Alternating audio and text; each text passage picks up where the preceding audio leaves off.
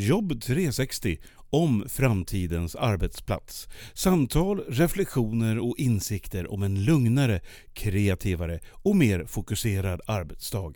Inbjudna gäster tillsammans med Pia Andreasson och hennes kollegor från Direxio.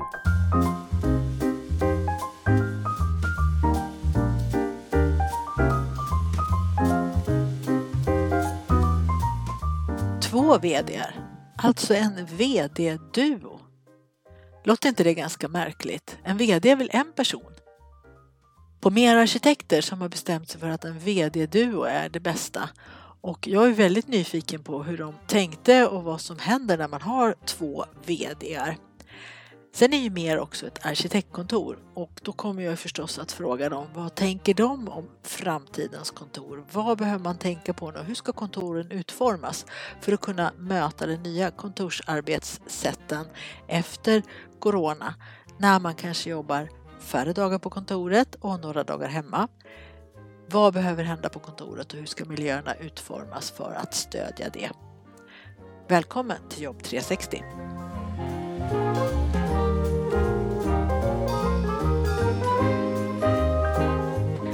Då säger jag välkommen till podden Jobb tre sextio, Wenke Åsnes och Niklas Larsson ifrån Mer Arkitekter. Och Wenke, jag hoppas jag uttalar ditt efternamn rätt där nu.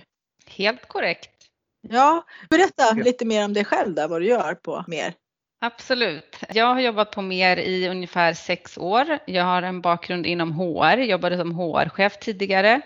Och sedan en månad nästan på dagen är jag en nytillträdd vd på Mer Arkitekter tillsammans med min kollega då, Niklas Larsson. Ja, Niklas Larsson, jag såg det. Jag sa förmodligen lite fel i ditt namn där i inläggen. Det var en liten accent som mitt öga missade. Och just det där att ni är två vd:ar på Mer, det ska vi komma in mer på sen. Men Niklas, vem är du då och vad är din roll förutom att du är vd då? Jag är inredningsarkitekt. Jag har jobbat på Mer i exakt tio år. Så att jag tillträdde vd-rollen på min tioårsdag. Det var jättefestligt. Och Cecilia Beidén som avgick som vd, det var typ på hennes tjugoårsdag.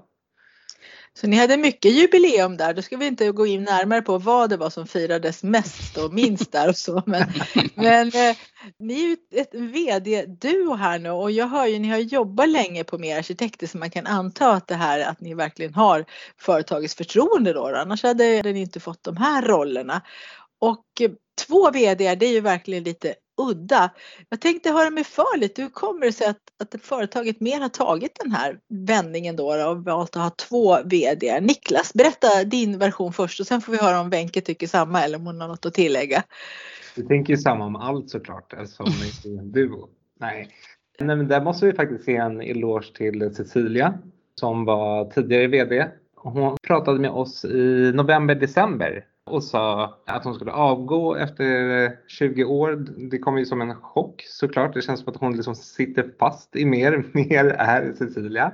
Och då ja, men berättade lite hur hon har tänkt kring eh, hur man ska rekrytera. De hade träffat lite folk i styrelsen och sådär. Men ändå liksom landat att man ville göra en intern rekrytering. Och jag var så här, men gud, vem kan det bli egentligen? Eh, och så sa hon, och jag landat på att så här, det kan inte vara en person. Utan det måste ju vara du och Wenke. Just för att vi, vi har jobbat länge tillsammans, jag och Wenke, i ledningsgruppen. Vi har suttit där ungefär ja, fyra år tillsammans. Och kompletterar varandra så himla bra. Vi är verkligen ja, lite peppar och salt. Allt som jag inte kan, kan Wenke och eh, vice versa. Jag tror att både jag och Wenke är väldigt, väldigt glada. Just för att få göra det tillsammans. Vi tycker mycket om varandra som personer också. Och just att så här, ja, men vi kompletterar varandra så väl. Och liksom verksamheten känner oss så himla väl.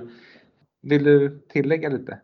Jag kan ju bara hålla med i det du har sagt. Jag skulle också säga att Mer är ju verkligen ett företag med superstark kultur. En företagskultur som är en av våra absolut största framgångsfaktorer. Och jag tror att man har sett lite, inte bara i vår bransch utan andra branscher också, att man har haft en stark ledare under en lång period och den personen försvinner och man ska ta in någon som inte alls känner organisationen, så kan det bli ganska stökigt. Och i och med att Cecilia informerade om att hon skulle sluta mitt i pandemin, så tror jag också att liksom styrelsen kände att så här, vi behöver någon som kan vår verksamhet, som kan vår liksom, organisation, känner våra medarbetare, som kan driva det här vidare. Och som Niklas sa, då fanns det inte en person. För det är ju en ganska komplex roll att vara vd i ett sånt här litet bolag. Man har inte så många runt omkring sig. Om man har en större ledningsgrupp där man har en massa experter runt omkring sig, så kanske det räcker att man är bra på vissa grejer som vd. Men i ett bolag med trettiofem personer behöver man vara väldigt bred. Och den bredden kompletterar vi varandra väldigt väl med. Så tillsammans så får vi ihop allt det där som vi tror att en vd eller en vd-duo då på mer behöver. Rent i morse när vi satt i ett samordningsmöte, vi ingår i en koncern. Jag är så otroligt imponerad av vd:ar som gör det själva. Vi fattar inte hur man, hur man kan och hur man vågar stå bakom sina beslut helt själv. Vi är ändå två stycken som fattar de flesta besluten tillsammans. Mm. Mm. Så kan ni peka på varandra också lite som Piff och Puff om du skulle haka upp sig något eller? Nej, men jag tycker också en fördel med att vi är två är ju att vi båda fortfarande kan jobba i projekt. Jag jobbar ju som arbetsplatsstrateg och förändringsledare i våra kontorsprojekt. Jag tycker att det känns jätte, både kul för mig personligen, men jag tror också att det är väldigt nyttigt för organisationen att vi är i vår kärnverksamhet också. Att vi inte bara sitter liksom på en strategisk nivå eller som chefer, utan att vi är där liksom i myllan och vi vet vad våra kunder snackar om. Vi vet hur det kan vara lite knöligt i vissa projekt. Det tror jag också är en styrka att vi hela tiden har ett ben i varje läger. Liksom. Jag tänkte vi skulle komma in på det där vad ni tänker om framtidens kontor och så. Mm. Men först ska vi borra vidare lite i det här med att ni är två stycken. Jag tycker det låter som att ni har en gemensam ingång där i företagskulturen och att ni har varit länge på företaget och, och känner medarbetarna och varandra väl. Och sen så särar ni på er en hel del. Eller hur, Niklas? Ja, att vi gör olika saker menar du, eller? Ja, precis. Har ni olika kompetenser, olika ja, intresseområden? Och jag är ju liksom, jag är arkitekt och Wenke liksom mer H R och liksom förändringsledning och arbetsplatsstrategier. Så att vi gör ju olika saker. Jag var innan det här kreativ chef på Mer och brinner väldigt mycket för liksom sälj, marknadsföring, affärsutveckling.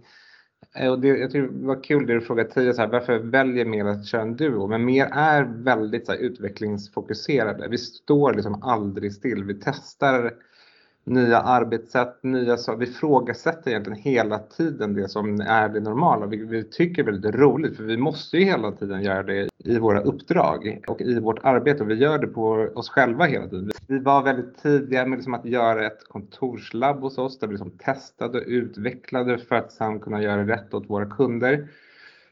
Så att ständig utveckling, vilket är väldigt kul.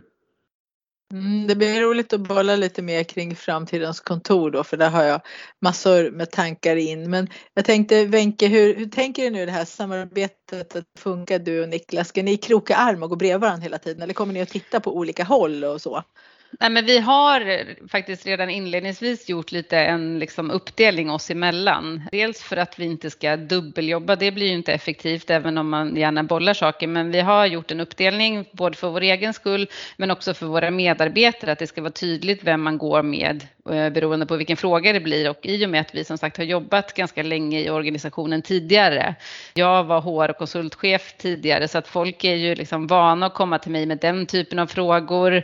Niklas som sagt väldigt liksom framåtinriktad, älskar sälj och marknad, det är liksom hans del. Jag kanske mer har den ja, men ekonomi, styrelsearbete, kultur jobbar vi såklart båda jättemycket med, men också hela H R-frågan, rekrytering, alltså de liksom värdena är väl det som jag jobbar mer med. Samtidigt som vi, ja men imorgon har vi möte med vår P R- och kommunikationsbyrå, då är jag med också för det är jätteviktiga frågor för oss och vi måste ju vara samspelta. Jag skulle säga att vi ändå hörs kanske två, tre gånger om dagen. Typ så här, har du fem minuter? Jag tänkte så här, håller du med om det här? Ja, men det verkar smart. Eh, och som Niklas sa inledningsvis, det är ju sån lyx att ha den personen. Att ha sin så här go-to-person och att vi är två personer på samma nivå också. För även om man skulle vara vd och ha en jättenära relation och jobba tajt med sin vice vd så är det ju ändå vd som bestämmer oavsett liksom vilken fråga. Sen tar man ju, om man är smart såklart, in information från de som är proffs på diverse frågor. Jag tror att vi båda upplever det att så här, det går så lätt för oss att vara snabbfotade för vi får så snabbt antingen bekräftelse eller mothugg på det vi har tänkt liksom, så att vi fastnar inte. Det tror jag också är en jättestyrka. Det jag hör är ju att ni har varsitt distinkt område där ni är trygga med att då tar jag bara mm. beslutet här och sen vet man att den andra kommer att respektera det. Mm. Eh, och å andra sidan är man i ett knivigt läge, då har man bara som du säger fem minuter till någon som man kan bolla med som också har samma ansvar och samma roll. Mm. Det låter ju helt optimalt. Jag hoppas mm. att det här sprider sig till fler företag. Jag tycker det låter fantastiskt bra så här långt. Och just att vi, ni har mer en mer handfast person och en mera kreatör eller vad man ska säga. Det tror jag också är en fantastiskt bra kombo för att det är så lätt att, att man tappar den biten. En kreatör brukar tycka att det här administrativa är tråkigt och en administratör brukar tycka att det kreativa blir för yvigt. Men båda har ju lika rätt. Egentligen. Verkligen, och vi lånar ju av varandra också. När jag känner att det är för mycket utveckling och kreativitet så kan jag liksom låna lite håruppgifter från Wenke och vice versa. Man behöver det. Ja.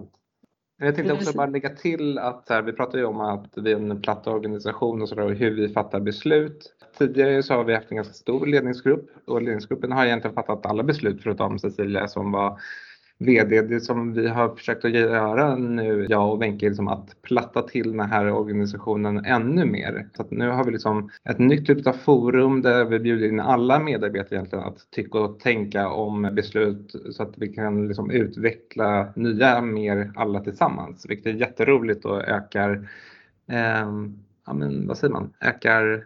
Engagemanget. Ja. Det var det jag skulle komma till. Ja, precis. Ja. Men det behöver ju inte vara så stora saker egentligen. Jag har tänkt på det många gånger i olika projekt jag har varit inblandad i ibland när man har fått påverka kanske utseende eller så. Och, och så har man gett ett förslag då att jag tycker att det ska sitta en klädhängare där liksom. Mm. Och så kommer den klädhängaren upp och den personen då, ibland har det varit jag, ibland säkert någon annan. Då blir man så nöjd när man går förbi mm. den där klädhängaren. Det behöver inte vara stora saker utan jag blev lyssnad på och jag gjorde mm. något smart. Mm. Och särskilt om man ser då att det också att det hänger kläder där liksom, att det var den funktionen som man tänkte.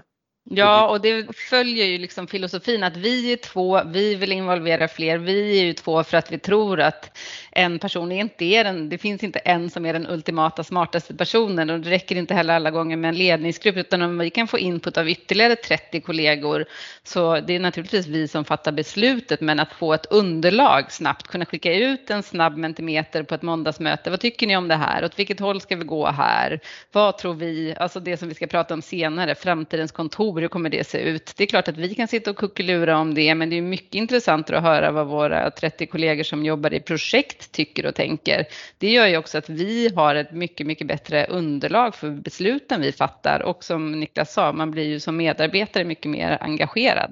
Och det är så som vi jobbar gentemot våra kunder. Vi är jättenoga med att inte bara liksom jobba mot en ledningsgrupp och så där, utan att involvera alla anställda egentligen i de liksom förändringsprojekten som vi gör. Nu till exempel sitter jag hos vår nya kund Humana och bedriver som vi kallar gästarbete. Då jobbar man liksom från deras kontor för att kunna liksom prata med alla medarbetare, få en känsla för kulturen, förstå när de säger till en sån jäkla överhörning någonstans och sådär.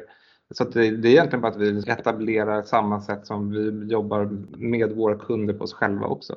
Jag har gjort ett poddprogram om ljud med efterklang som det finns hos Afry och då berättade hon ett fall som hon hade haft när hon var just ute hos kunden och kollade och upptäckte att från en av toaletterna överhörde man ett av de mindre konferensrummen. Så råkade jag höra saker som sades i det konferensrummet och då kunde hon då som ljuddesigner säga att hörni, här måste ni göra någonting. Men det är sånt som man inte upptäcker om inte man är på plats helt enkelt. Nej. Jag tänkte vi ska komma in på det här med framtidens kontor nu. Det är ju väldigt mycket surr om man är i den bubblan på LinkedIn just hur det kommer att bli med arbetssätten i framtiden. Och jag har ju förstås också funderat mycket på det i och med att jag jobbar med att hjälpa människor jobba digitalt. Tänker jag förhoppningsvis får jobba ännu mer här framöver därför att snart måste ju alla fundera på de här dagarna när jag är på kontoret. Vad gör jag då eller snarare vad gör vi då tillsammans på kontoret som är vettigt att göra tillsammans och de här dagarna när jag kanske jobbar hemma eller på det här satellitkontoret som man har en bit bort. vad gör jag då istället? Och då kan jag berätta, jag pratade ju med vd på Objektvision som har kontorsytor för uthyrning. Det är som Hemnet för kontorsytor. Mm. Och han tipsade ju alla bostadsrättsföreningar som har lediga lokaler att inred kontor och hyr ut dem. För det tror han skulle bli nästa affärsidé. Och det här med övernattningslägenheter tyckte han var inte någon idé längre då. Så det var ju lite en kul spaning där. Men mm. eh, om jag pratar med dig Niklas, du som är ute nu här i verkligheten rätt mycket. Vad tänker de som du möter om kontoret i framtiden här de närmaste åren? Man tänker väl ganska lika om liksom den, de kommande ett till tre åren. Hemarbete funkar väldigt bra för väldigt många. Man kommer fortsätta jobba hemma. Man kommer vara på kontoret. Det man förstår är väl kanske att man måste ladda kontoret med liksom nya värden vad det hade tidigare. För många vill att de anställda ska komma in ganska mycket till kontoret. Men man vill inte tvinga in folk. För det brukar inte vara så himla trevligt. Utan då måste liksom kontoret ja, men laddas med nya värden egentligen än vad det var tidigare. Man kanske inte har behov av så himla mycket liksom öppna arbetsplatser med höj- och sänkbara bord. För det kan jag lika gärna göra hemma. Utan att man kommer med till kontoret för att sätta igång processer, kreativa möten. Men just att träffas, för det är väl egentligen det som alla ser. Så här, och det som vi saknar allra mest. Att träffa våra kollegor och våra vänner som vi har på arbetsplatsen. Och liksom att stödja det mötet blir jätte, jätteviktigt. Sen så är det klart, det är väldigt många som downsizer. Man märker att man inte behöver lika mycket plats längre. Så vi hjälper ju till med väldigt mycket downsizing och att så här... Vissa drar åt att vi måste bygga kultur ännu mer och det måste synas ännu mer i våra lokaler. Just att det ska bli en varumärkesbyggande liksom arkitektonisk plats. Och vissa tänker helt annorlunda från det att så här, men vi känner att så här, vi vill sitta kvar i de här ytorna och kanske hyra ut en del till andra företag som vill dela de här ytorna med oss. Då kanske man inte kan vara lika liksom, specifik i att man ska liksom, göra en plats för ett typ av varumärke utan att det ska liksom, kunna inrymma flera. Ena delen som jag pratar om är mer specifik kring en och den andra är väl mer att det blir lite mer generellt. Och någonstans där så finns det ju cowork som är bara fina härliga platser där vem som helst kan sitta. Så det är hela spektrat alltså från att stanna kvar i sitt kontor och rigga om det för sin egen del till att hyra ut till andra och då satsa på lite mer neutral miljö till att downsiza också och se att vi behöver inte alla de här ytorna. Och det fick jag också veta från Objektvision att de här andrahandsuthyrningarna, alltså kontor man har stor kontorsyta och man upptäckte att vi behöver inte dem, de har ju ökat väldigt mycket deras andel där på deras sida eller hemsidan då. Wenke, jag tänkte, hur gör man då för att leda de här människorna på mer arkitekter så att de snappar upp de här nyheterna då och gör verklighet av dem i era projekt? Ja, men jag skulle säga att det är en del av det som är vår filosofi, att involvera många, att vi vill prata. Alltså, vi älskar att prata, både Niklas och jag älskar att prata. Eh, många av våra medarbetare gör det också. Vi följer ju, precis som du var inne på Pia, det händer. Alltså bara hänger man på LinkedIn och är i vår bransch så blir man ju exponerad för otroligt mycket. Olika seminarier, poddar, en hel del studier. Jag tycker att det är, det är ju en sån oerhört spännande tid för oss som jobbar med kontor nu för att allt är liksom uppe för omvärdering. Så här stor för, liksom förändring på kontorsmarknaden eller arbetslivet har vi inte sett på många, många år. Det här är ju så kul. Det är fruktansvärt naturligtvis med pandemin, men det är ju så kul för vårt arbete att få vara med om det här. Att saker och ting har, ja men det du jobbar med också tänker jag, digitaliseringen har ju påskyndats på ett sätt som aldrig kunde ha hänt innan. Vi jobbar ju via Teams hos oss, men bara det arbetet har ju också just i våra projektteam också tvingats mer eller mindre att intensifieras för att vi sitter inte bredvid varandra hela tiden utan vi jobb- måste jobba lite mer strukturerat. Både med möten men också med hur vi delar information just inom projekt och hur vi delar information där någon har sett något kul eller lyssnat på någon rolig föreläsning.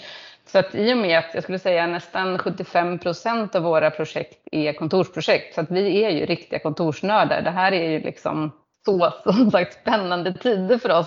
Och de allra, allra flesta som jobbar hos oss har ju ett egen intresse i att hänga med i vad som händer också. Och många av våra kunder sticker ut haken ganska rejält. Microsoft har ju länge pratat om det nya arbetslivet och det är väl liksom mer aktuellt än någonsin. Vi gjorde ju deras nya huvudkontor precis innan pandemin. Så det är ju, vi lär oss ju mycket av våra kunder också, skulle jag säga, och att vi har en sån spridning. Vi har ju också jobbat med Arbetsförmedlingens nya huvudkontor och haft förmånen att faktiskt följa dem från att de flyttade in, sen kom pandemin, men även Anna-Lena, min kollega, har följt dem som arbetsplatsstrateg innan de rekryterade en egen. Och att få input från en sån stor arbetsplats med över sjuttonhundra personer, tror jag, på huvudkontoret, se hur de upplever vad som har funkat och inte funkat, just det här. Arbetet i det egna teamet har funkat helt okej, till och med jättebra i vissa fall. Men det här liksom tvärfunktionella, vi riskerar ju gå in i siloorganisationer igen om vi inte får möjlighet att springa på varandra som vi inte gör i det digitala. Utan då krävs det ju att chefer sanktionerar på något sätt de här liksom tvärfunktionella mötena, där jag kanske inte ser att det gagnar mig, men det gagnar kanske hela organisationen. Och det kommer ju bara... jättespännande att se hur man kommer behöva jobba vidare med. Ja, det tror jag också blir utmaningen, att få det här tvärfunktionella. Därför att det är någonting som bara har hänt förut mm. på kontoret. Och jag tror inte att det finns något ställe där man har någon typ av analys på vad har det då betytt för vår utveckling och vår kreativitet och möjligheten att lösa problem tillsammans. Utan det har bara skett ändå. Och nu mm. helt plötsligt så har man inte kunnat göra det. Och att göra den analysen, jag tror inte det är enkelt, men det måste ju göras. Man måste ju ja. förstå vad betyder det när Niklas då, som är kreatör, och Wenke som är H R och lite mer administrativt inriktad, när ni två får mötas och, och lösa saker mm. tillsammans. Liksom. Vad bidrar man med från vart ett håll? För mm. att det är också så att kaka söker maka. Man hänger ju gärna med dem som tycker som en själv och så. Det blir ju inte mycket verkstad av det inte. Niklas, hur gör du då på, när du tänker kontor nu? Vad är dina tankar, vad du kommer att säga till dem? Att gör lite mer av det här och lite mindre av det för att främja de här mötena. Hur, hur går det till i, när man gör inredningsförslag? Gud, vilken svår fråga. Ja, just det. Helt verkligen vakna till här. Eh, nej, det är så himla, jag, jag vill inte vara tråkig, men det är så jäkla specifikt eh, kring vilket typ av företag man jobbar med, såklart. Alla har ju sina olika utmaningar och man så, gör så olika saker, om det är liksom ett bolag som håller väldigt på mycket med utveckling, eller om det är så här som jobbar med någonting helt annat där jag sitter nu. Jag, det, jo, men en grej kan jag säga. Så här, kontorstrenden innan pandemin, där handlade det väldigt mycket om att så här, kontoret skulle spegla ett hem, vilket är jäkligt härligt. Och att du skulle liksom, eh, få in alla de här mjuka delarna, man skulle få in en viss typ av service, men kanske inte jättemycket. Det som vi liksom kikar på nu, när man har jobbat hemma i över ett år och kommer fortsätta jobba hemma, vill jag gå från ett hem till ett till hem? Eller borde vi tänka om lite där? För vi tror ju mer att så här, vi kommer nog vilja gå från vårt hem till en plats där vi liksom laddas med en helt annan typ av energi, som måste liksom inspireras på ett helt annat sätt än vårt hem gör. Så all den liksom mjuka tryggheten, det har jag redan på en del av min arbetsplats. Men att just att kontoret eller arbetsplatsen, där kanske vi kan ta i lite och liksom visa mer på kreativitet och verkligen så här, men liksom fräscha upp det lite och göra liksom lite mer, ja, men lite härligare liksom. Så man kommer att orka få den inputen eller den stimulansen när man inte behöver få den i ansiktet varje dag, utan kanske ja, två eller tre dagar i veckan. Ja, och jag, jag menar eh, inte då... att det ska vara så här gamla, alltså Google-rutschkanekontor, utan så här, vi måste hitta någonting nytt. Och det, det som är så jävla kul när sånt här händer, det är att man måste också liksom lära om lite. Vi måste liksom lära om oss kring så här, vad är ett kontor och vad har det för typ av... Vad är det för typ av verksamhet som jag behöver bedriva här? Och jag tycker det var spännande liksom, med det som vi gjorde med Microsoft. De var så jäkla tidiga med det här. Just att så här, men tjugo till tjugofem procent av kontoret är vad de kallar för work-work. Det är där som sitter och skriver på min dator och sitter framför ett högsänkbart bord. sjuttiofem procent, det är där vi möts. Det är där vi träffar våra kunder, där vi träffar våra samarbetspartners. Jag tror det kommer bli mycket mer utav det. För nästan alla egentligen, och det är det vi kikar på till vårt eget kontor också. Just att den ser som en mötesplats, och det som vi gör, som jag tror att många andra kommer göra också. Det är att vi bjuder in andra att jobba hos oss och gärna då liksom i så här kompletterande yrken som vi känner att det här är sådana som vi kan samarbeta med i projekt eller inspireras utav. Ja, lite så. Vad kul, det låter som att jag ska komma och jobba hos er en dag i veckan i framtiden. Så får ni lära er allt om digitala arbetssätt och hur man, hur man kommunicerar på det, det viset. Det vore ju sjukt det... alltså just med tanke på det digitala. Det är ju det alla frågar oss hela tiden. Vi behöver en partner där faktiskt. Mm. Ja, ja, men det låter toppen. Då tar vi det sen efteråt. Men just det här digitala som ni nämner. Alltså, nu har ju blivit en väldigt transformation. Och människor säger att man har lärt sig jobba digitalt. Och det betyder i de flesta fall att man har lärt sig hyfsat bra, skulle jag säga. Att ha möten digitalt. Som ju vi har nu när vi spelar in den här podden. Det är ju bara helt enkelt ett vanligt inspelat Teams-möte. Som jag sen rensar bort bilderna från. Och det kanske alla ska vara glada för. Att vi inte har tv just nu.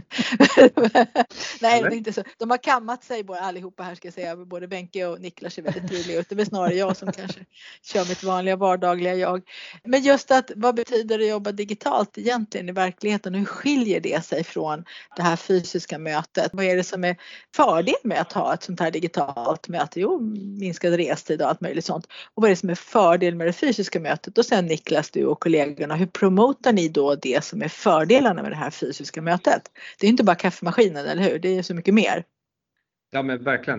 Jag säger det till många nu så här. Det är så jäkla härligt att se någon i tre D. Det är inte så här plats som vi ser. Man kan liksom titta runt. Jag kan liksom inte än omfamna någon. Men ändå liksom att jag kan känna doften till någon. Det är så jäkla mycket grejer som är så himla viktigt.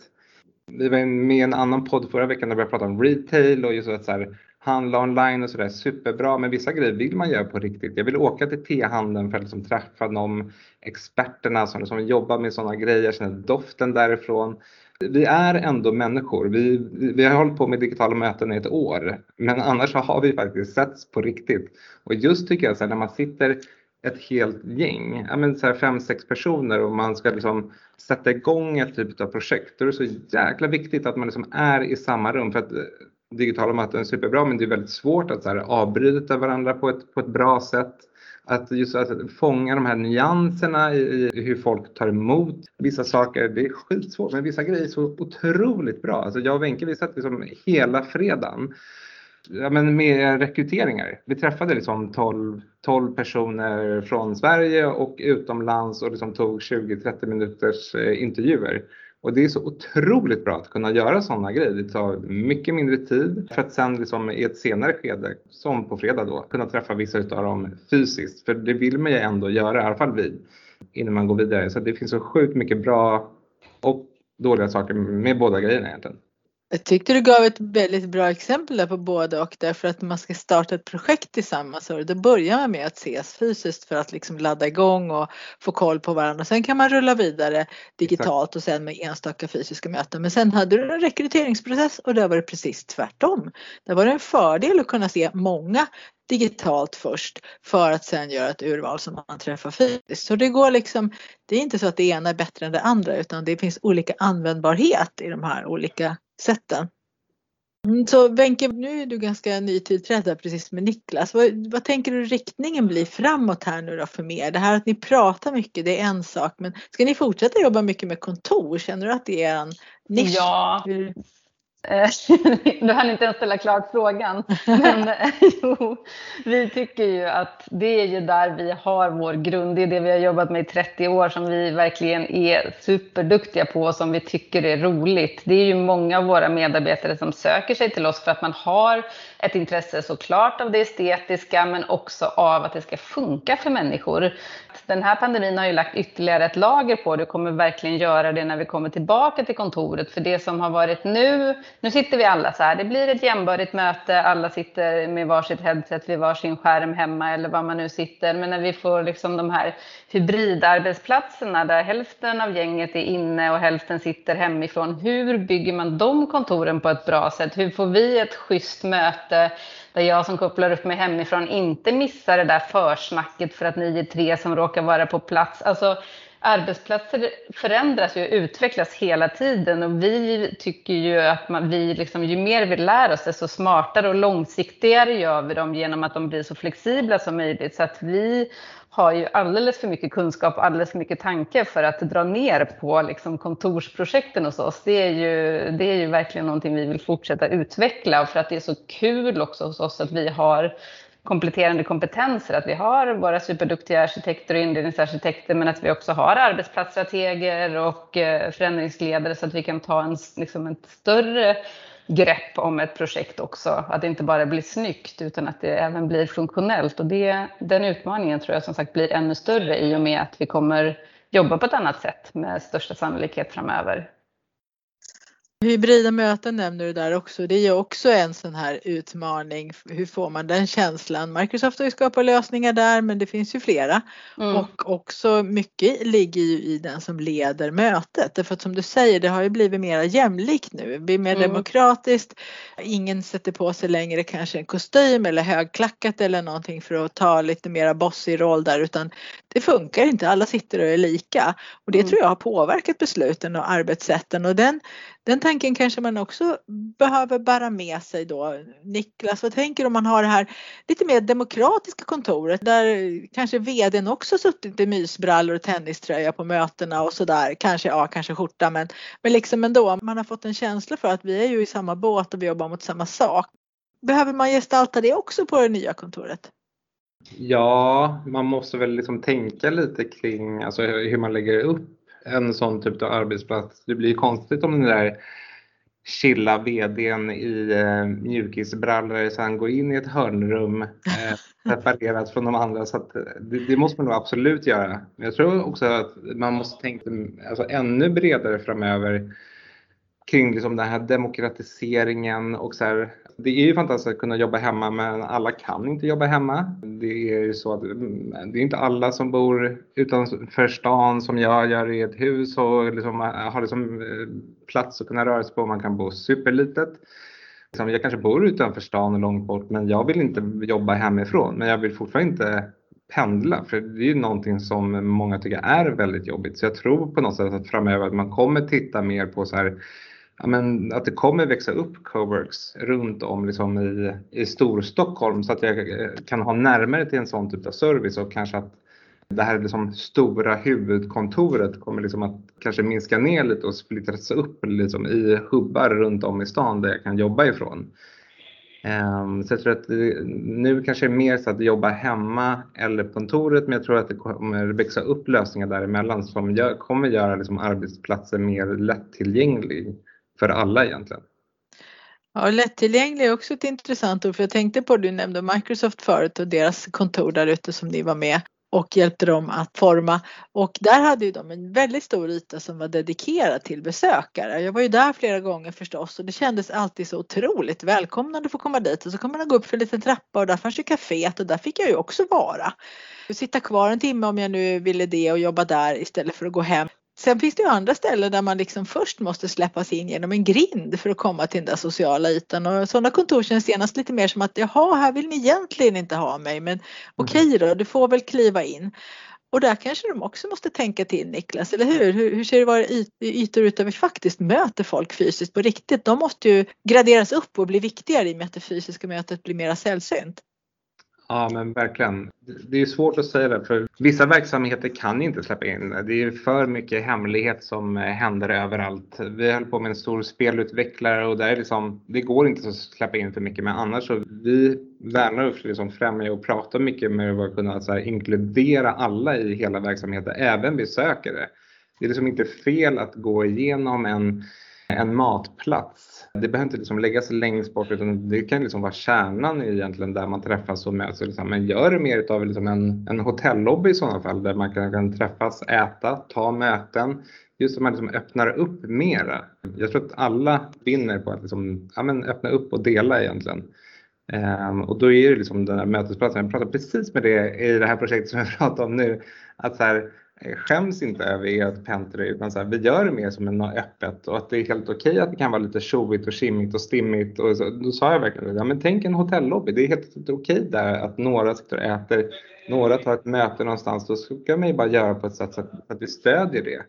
Ja. Det, man kanske inte behöver be om utskänkningstillstånd eller något sånt. Det kanske man kan dra en gräns. Men nå, någonting där. Man kan ju ha, man kan ju ha drycker som inte innehåller alkohol och låta det kännas lite så också. Vill du ha ananasjuice eller vill du ha mineralvatten? Vi har fyra olika smaker. Mm. Eller kanske lite snacks här som finns. Vad som helst för att just beteckna det här. Men nu träffas vi och verkligen ska umgås här kring någonting mm. som har med jobbet att göra. Men vi gör det på ett avslappnat sätt. Ja, Wenke, hur ser du fram emot här ditt samarbete med, med Niklas och hur ni ska jobba tillsammans och, och kroka arm? Vad är det som du ser som de stora fördelarna då med att vara två? Vi har redan varit inne på det, men nu tänkte jag be att du sammanfattar det lite grann. I. Ja, men jag tror att en av de stora fördelarna är just att vi är två på liksom samma nivå. Att vi i vårt interna arbete men också ut mot kunder väldigt mycket kan spegla oss i varandra när vi pratar om oss som bolag. Dels våra olika kompetenser eftersom vi båda jobbar i projekt med helt olika saker. Men också när vi pratar med medarbetare, man pratar om kultur eller saker som händer, vår riktning framåt. Så är det liksom att hela tiden ha, inte bara själv stå och mässa utan faktiskt ha någon som man kan ja, man spegla sig i ett samtal och som man inför sådana dragningar alltid har någon att kunna stämma av saker med. Eh, jag tror Niklas sa det inledningsvis att här, gud att vara ensam vd, vilket, alltså, vilket värdelöst jobb, det, det skulle man inte vilja vara. Att få det här är ju som liksom värsta lyxupplägget. Det känns ju helt fantastiskt roligt för att vi också, och det tror jag också är en förutsättning att vi har jobbat ihop i sex år. Kanske inte just att man behöver jobba så länge, men vi känner varandra väldigt väl. Vi vet varandras styrkor och svagheter. Vi vet hur vi fungerar ihop. Jag tror att det kan vara ganska svårt att gå ut och rekrytera. Alltså om man skulle rekrytera en vd-duo från gatan med två helt okända personer som inte kände varandra. Det är ju lite mer utmanande. Men vi har ju den fördelen att vi är väldigt samspelta sedan tidigare.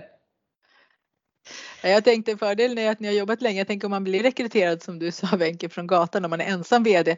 Min tanke är att om ni hade fått frågan var och en så här, Cecilia hade kommit till dig Wenke eller till dig mm. Niklas bara och sagt att nu ska du bli ny vd. Då hade ni bara oh, oh, mm. na, vet, oj, oj, oj. Men när ni fick veta att ni skulle få göra det tillsammans då, då var det bara det genast mycket mer rimligt.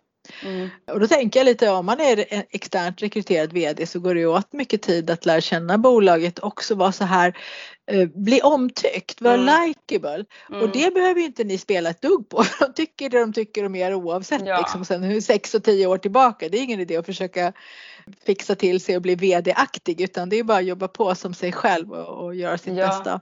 Och det var faktiskt roligt, det var en medarbetare som sa så här när de fick reda på det, hon bara, jag tänkte så här, de kan inte välja än. De kommer behöva välja Niklas och Wenke tillsammans. Så de liksom hade själv tänkt en tanke, det tycker jag var så här, ja, då, ja. Det är inget konstigt för folk hos oss. Det här är så givet, liksom. Ja. Eh, det var också ett ganska så här härligt betyg på att ja, men vi tänker inte precis som alla gör, utan vi tänker på vad som funkar bra hos oss med vad vi vill vara för företag, vad som passar med vår kultur och att det Det är, det är så självklart nu så att vi typ tycker att det är konstigare att folk är ensamma vdar än att man är en vd-duo. Det har redan satt sig. Men också att vi tycker det är så här kul att folk tycker det är så intressant. Bara, vad är det som är konstigt? Det är klart att man är en duo.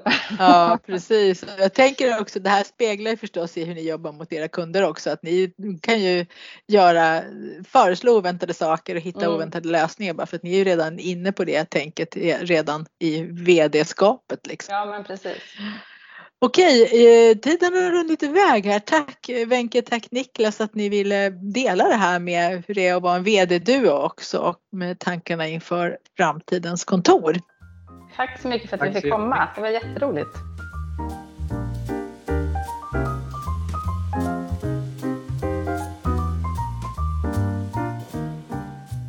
Att öppna upp mera på framtidens kontor. Att mötas, äta, ta en fika. Alla vinner på att öppna upp och dela.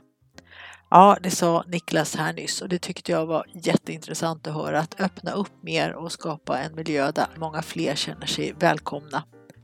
Sen också förstås tankarna kring att vara en vd-duo. Där vart jag lite häpen och inspirerad. Och precis som Wenke och Niklas säger, varför gör inte alla så här och delar på ansvaret?